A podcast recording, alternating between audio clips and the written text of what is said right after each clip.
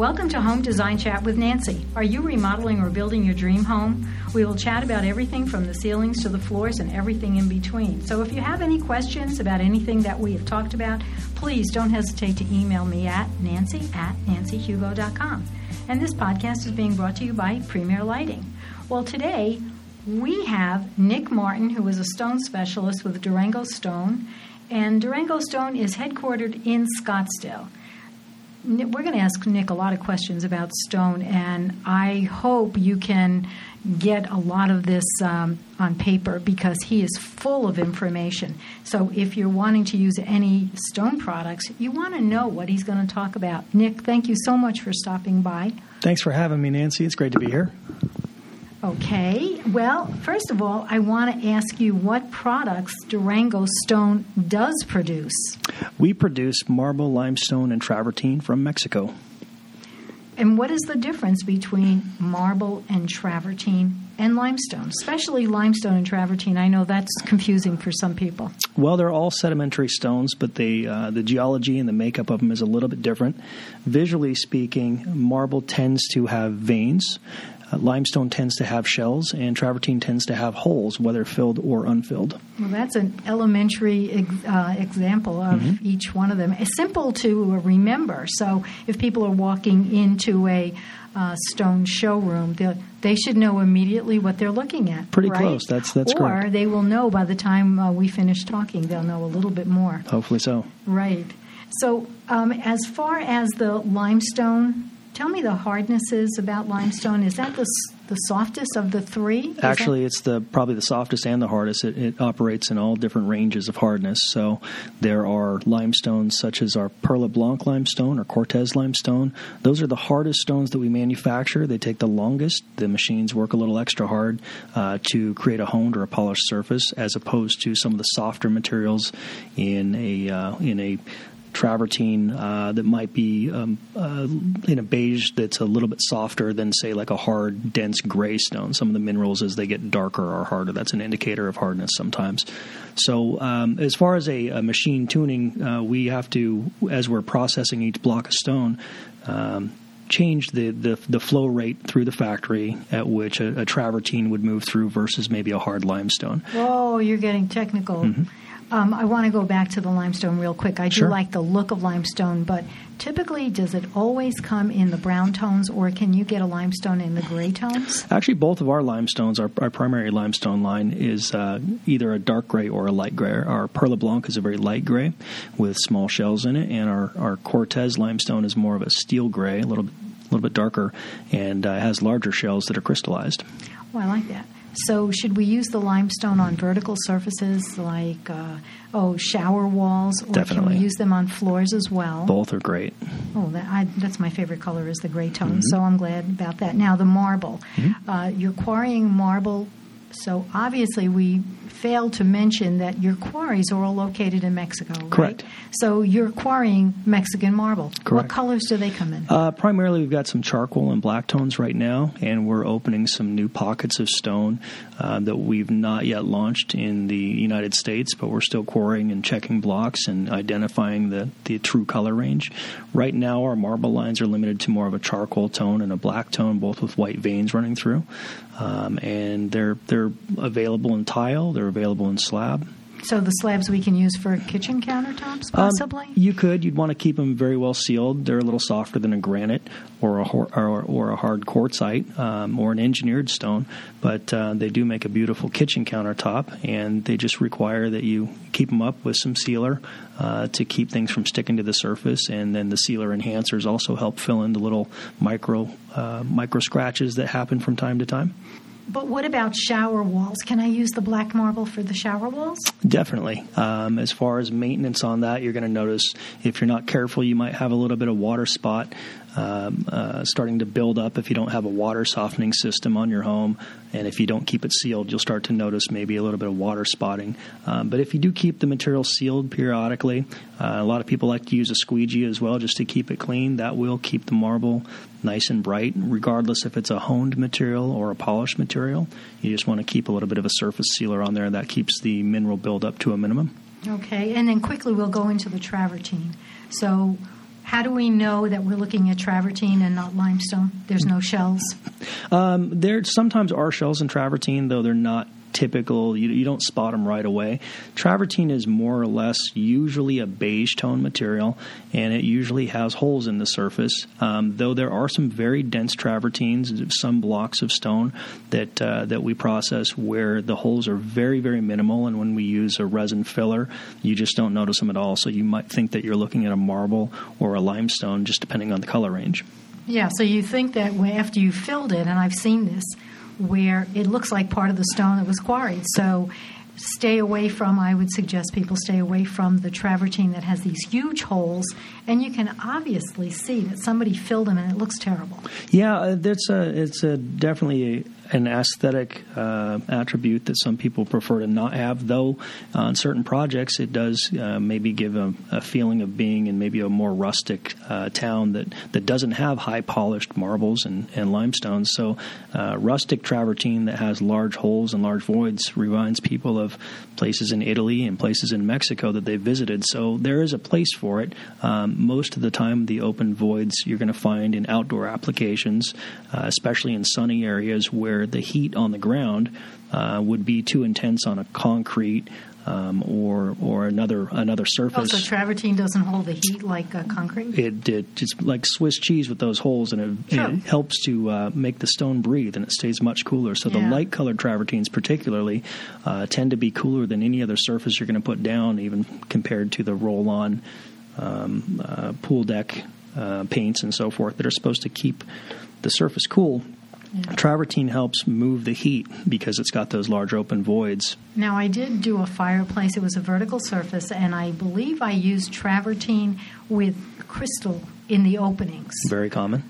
Which really gave the fireplace a beautiful look. So mm-hmm. you wouldn't want to fill any of that. Matter of fact, I was looking for each each piece that I picked had to have a lot of the openings with a lot of crystal. And it's just gorgeous to look at. We have a quarry like that we opened just this year called Omez, and it has a lot of crystals. It looks like jewelry when you put it on a wall. Oh, that's or why a floor. I like it. Yeah, it sparkles with the right light. Uh, so, you know, the, the, people are not aware of uh, Durango stone because you don't sell direct to the consumer. Correct. Correct. But you do have how many quarries in Mexico? You know, it's it's um, it's always a moving number. Uh, quarries open and close throughout the years. So, How about ten plus? Uh, ten plus is a pretty yeah. good number. And you guys have done videos, of which I have one on my website. If you are lucky enough to view these videos, you will actually see a block of of travertine or huge block. How much do these weigh? Um, if you're in the video, you're referring to the wall that we drop down. It's called a monolith, and that is several million pounds. Um, that's in one of our quarries uh, in Veracruz. And when that wall comes down, which is uh, around a couple hundred feet tall, it breaks into very, very large blocks, and the, the blocks themselves can range in uh, the size from a Volkswagen Bug to the size of a semi tractor trailer. Amazing to watch this video. So then they take this block, uh, very I don't know, carefully, I guess, and put it on a flatbed, and that's when you drive it to your processing plant. To our factories, yeah. We have we have some factories in Durango, Mexico. Hence, Durango stone is our name. And we take those large blocks of stone, and you can kind of consider them to be like a large loaf of bread, very heavy loaf of bread, and we put them huge in a gang saw, huge loaf of bread, and we cut them into bread slices that we call slabs.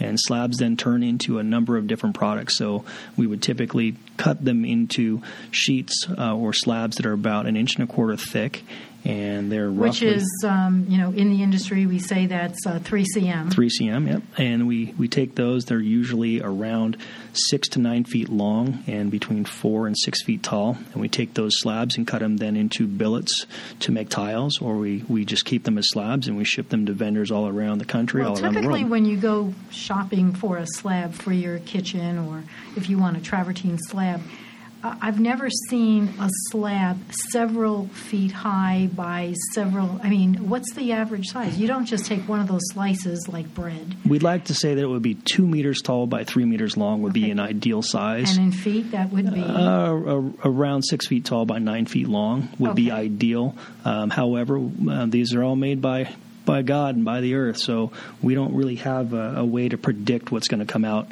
continually, other than if we cut, if we drill and wire saw the blocks out, which is how we actually quarry, rather than using blasting caps and dynamite, which fracture the stone. That allows us to pull out larger sheets of stone without fractures. Boy, that's a lot of information in your head. Yeah, taken a few years to, to get there. Okay, so back to my question. When they're taking this big monolith and they cut it in slices, one slice is bigger than uh, a couple of feet by a couple of feet. Correct. Right? So, how many slabs do you get out of one slice? One, out of one out of one uh, block, we might get uh, three or four bundles, and each bundle uh, is going to have around seven slabs per bundle, and we're going to get somewhere between maybe three and four bundles, so maybe between 21 and say 30 slabs per per block of stone. Okay, so now we're going to get technical. Mm-hmm. So each slab is numbered, right? Correct. Okay, so when people are looking for slabs, they should know that they should pick slabs that are sequential. Yeah, consecutive numbers are usually best if you've got a large project and you, you have to worry about seams. If you're looking at bathroom projects, most often you're looking at maybe a single bowl or double bowl vanity that's maybe between five and ten feet long. You might have one seam, but maybe one uh, one slab is enough to just cut a, a 24 inch wide or a 22 right, inch so you can piece. use one slab Yeah. and, and cut it. Correct. Piece it normally in the center. Correct. Okay, but you wouldn't want to take one slab, especially if somebody has they're running a special, you know, and they tell you you can get these slabs for half price. Special for them, not yeah, for you. because there's no color match. Correct. And so, yeah, you could probably save money, but you know the old saying, you get what you pay for. You get what you pay for. And usually, if you're just a couple slabs off, the color range could have changed just enough that you're going to notice it at the seam. So, unless the seam is really well hidden, like in the corner underneath some cabinets, uh, and you maybe Well, a lot of times we put it by the sink Correct. because you're only seeing a two Just a inch couple or a inches. four inch seam in the front and then a four inch seam in the back. Correct. That's probably the most ideal place to put a seam if you Generally speaking, yeah, Yeah. generally speaking. So um, I think right now we've got to take a breather because you have given me so much information to think about. I'm my mind is spinning. So That's great. Let's Let's talk about lighting. I know Lighting. we're going to go from slabs to lighting because uh, we have a sponsor, Premier Lighting, and they like me to talk about them in the middle of our conversation. So now that we're getting closer to Christmas, because today is December 10th already. Oh my God, I can't believe it. Um, if everybody's getting ready to put their Christmas lights on and you need a couple of extra lights outside or you need some lights inside to make your house more festive, I would suggest that you go to shoppremier.com. That's their website. They have amazing fixtures. They also have trained lighting consultants that would help you uh, maybe make your house a little more up to date. You might want to change your light bulbs, whatever. You should try calling them. Their phone number is right on their website. If you live outside of the Arizona area, they do ship. But give them a call. Find out what you can do that will be a little different for the holidays. Now back to Nick. I think now that I've digested how you quarry stone, let's ask about the maintenance of all this. How would I maintain my travertine if it was on the floor and I had tons of people walking on it? Well, that is a great question, uh, and actually, that's probably the greatest thing about travertine specifically. The the light color tones, uh, when you pair the the stone with a honed finish, that's generally about the easiest interior finish to take care of. Uh, tumbled as well. We, we also uh, make a tumbled series where we take the same stone, we run it through a rock tumbler and distress it, and give it about 200 years of an aged look within a couple of hours. You know, anything distressed is easy to take care of, including furniture. So Correct. I have used the uh, tumbled stone a lot. I've used it a lot in my Tuscan designs. Correct. Um, not as much in contemporary, Nick. Sure. So what would I do in contemporary? So for, for contemporary, typically honed tiles or polished. Uh, polished is, is an option that is probably a little little uh, less in, in fashion right now. It's a little harder to maintain. Uh, when you have a polished floor, you do have to worry about small scratches. So if you have well, and, also slipping. Yeah, slipping can be a little bit of an issue. So when you're walking around in socks and you're on a polished floor, it can be a little bit of or a slip if you hazard. Spill water on the floor. Correct. Yeah. So honed honed is a good way to go, and and that is uh, similar fit and finish to a polished. It just doesn't have the shine on top of it. And what that does is it it helps to hide little blemishes in the surface. And if you take just a little bit of care with with sealers, uh, maybe a couple times a year, when you're done sweeping your floor or mopping your floor, you put down a sealer. That's going to soak into the surface. It's going to repel other oils and moisture uh, from penetrating the surface and sitting in there and discoloring the surface of the tile. And then if it's an enhancer, it's also going to fill in some of the little micro scratches or even some of the slightly deeper scratches that you get from a, a piece of furniture or a chair sliding on top of it. So travertine in, in a honed finish is probably the most um, easy floor to, to care for. Okay, so uh, the tumble stone has jagged edges and that's to make it look old. But mm-hmm. in our contemporary setting, mm-hmm. our travertine would typically have a rectified edge. Correct. Which then you have tight grout lines. Correct. Oh, I like that look already. Yeah. And obviously, you'd want to pick a travertine that doesn't have any holes. Mm-hmm. Is there such an animal? Yeah, so travertine by nature, um, we spoke a little bit about it. looks a little bit like Swiss cheese when you take it out of its raw element. Um, it's just an open, void, raw stone. And then when we hone it, those holes are still open until we apply fillers. And we make two different types of fillers. We make a resin filler, which is color blended to the, the body color of the stone. So you, you don't notice the holes so much when you look at it. That resin soaks into the surface, and because it is resin, it also helps repel light oils and moisture from penetrating the surface and discoloring the, the resin or the hole itself.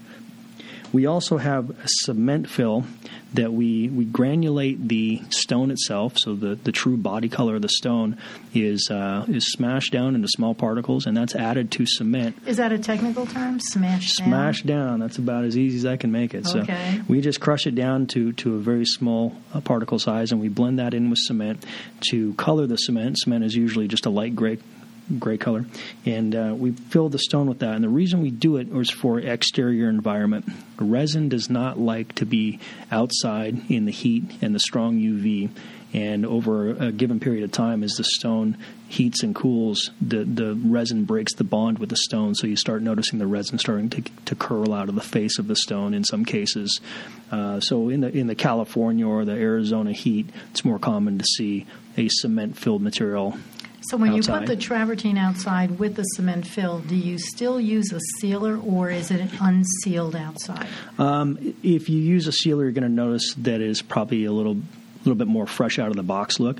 Um, I like to answer this question. The wear and tear is is very similar to your driveway at home most people don't sweep the driveway or seal their driveway. So that being said, if you don't seal your travertine, it's going to it's to look the same way. It's going to have a few little, a little scratches, a little more rugged. But most people don't usually take the time and effort to sweep and clean it outside, and most sealers don't don't hold up to the exterior environment. So the heat and the strong UV break down the chemicals in the sealer. So you sort of end up sealing it, and then after a very short amount of time, the sealer is not really useful. So the, the great thing about travertine again is it's uh, fairly easy to manipulate. If you do get a you spill some wine on top of it and you get a little bit of a spot there, one of a couple options are possible. Leave it there and let the sun just bleach it out over time, or lap it up if you don't want to waste the wine, or, or lap it up. Yeah, that's right. definitely an option. Or switch to white wine. That's always a yeah, good option a as good well. Yeah, red wine, white wines. So good. red wine will stain Will it stain uh, travertine if you seal the travertine? It happens to be in your kitchen. Um, if if you get it up right away, you shouldn't have any problem with it. If you spill it and then you go off to the movies and go shopping for the day, you're probably going to have a little bit of a red spot left on top of the travertine. Another reason to switch to white wine. White wine. We're we're here promoting white wine today.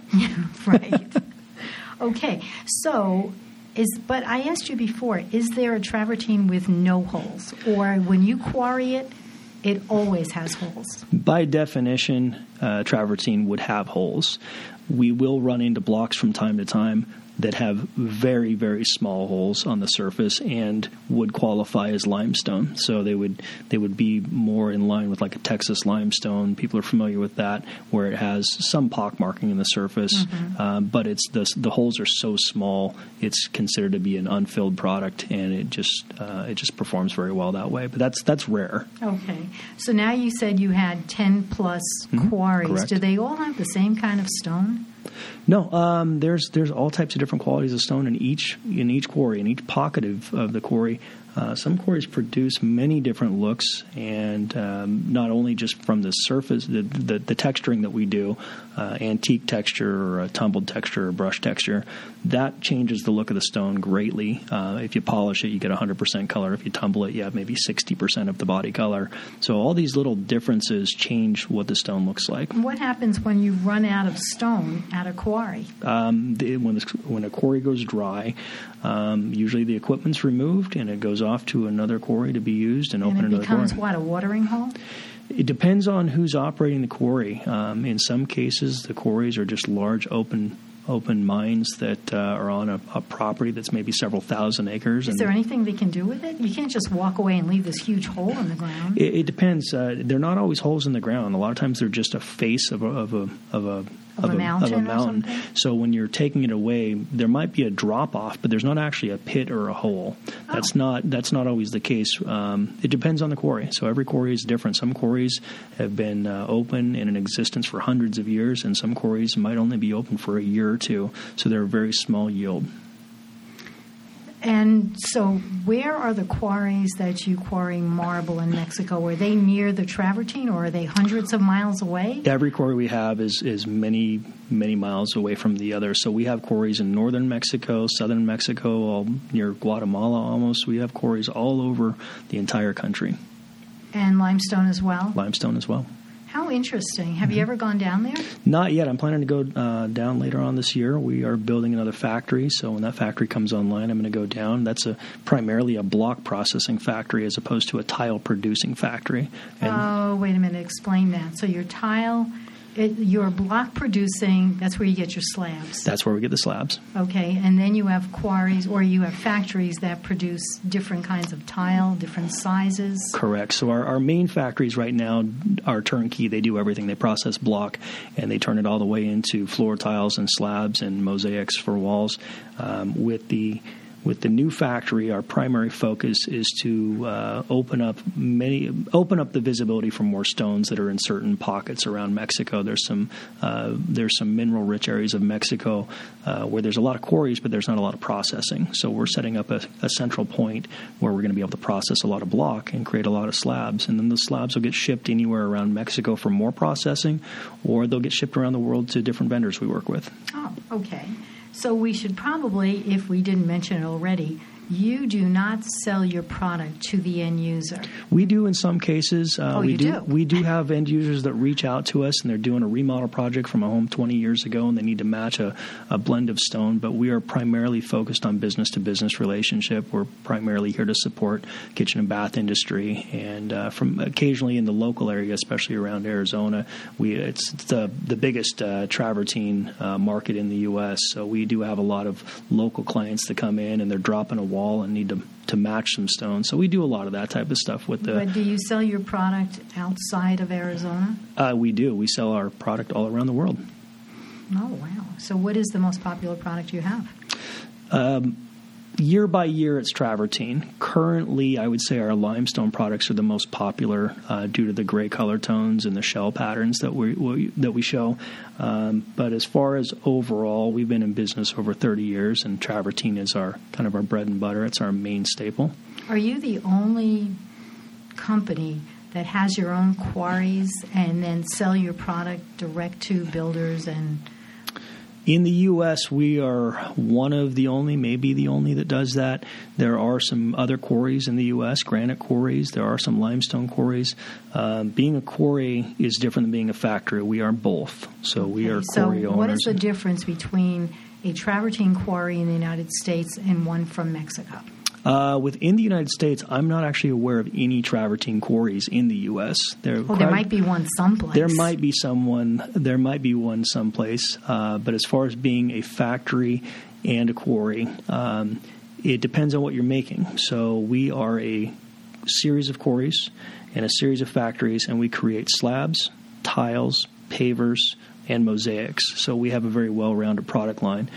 Um, there are factories out there that maybe create just slabs, or factories out there that create just a small tile line in a couple sizes.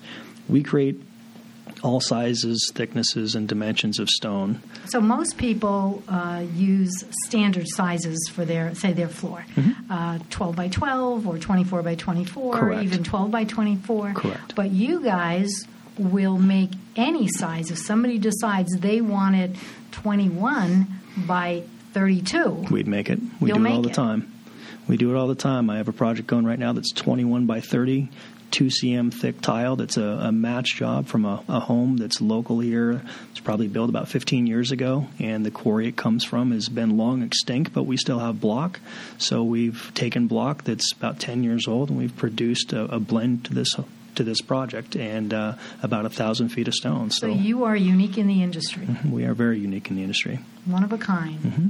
Well, on that note, I think we have to say goodbye. Oh, it's sorry to hear that. We this have is fun. so much information on this podcast that my mind is spinning, and we still had another 10 questions to. Uh, I had another 10 questions to ask you. And so, Nick, you're going to have to come back, and I'm going to have to uh, pick your brain again. I can't wait. Thank you so much. yeah.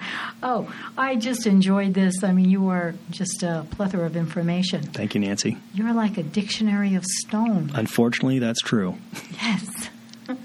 anyway, I want to thank everybody for listening. Nick, thanks again for coming and have a good Christmas. Thanks again for having me. And thank everybody for listening to this podcast. And I'm sure if you have questions, Nick would love to answer. And you'd have to send the questions to me, and I'll pass them on to him. Don't forget, it's nancy at nancyhugo.com. So please have a happy Christmas and have a wonderful new year, and I'll talk to you next time.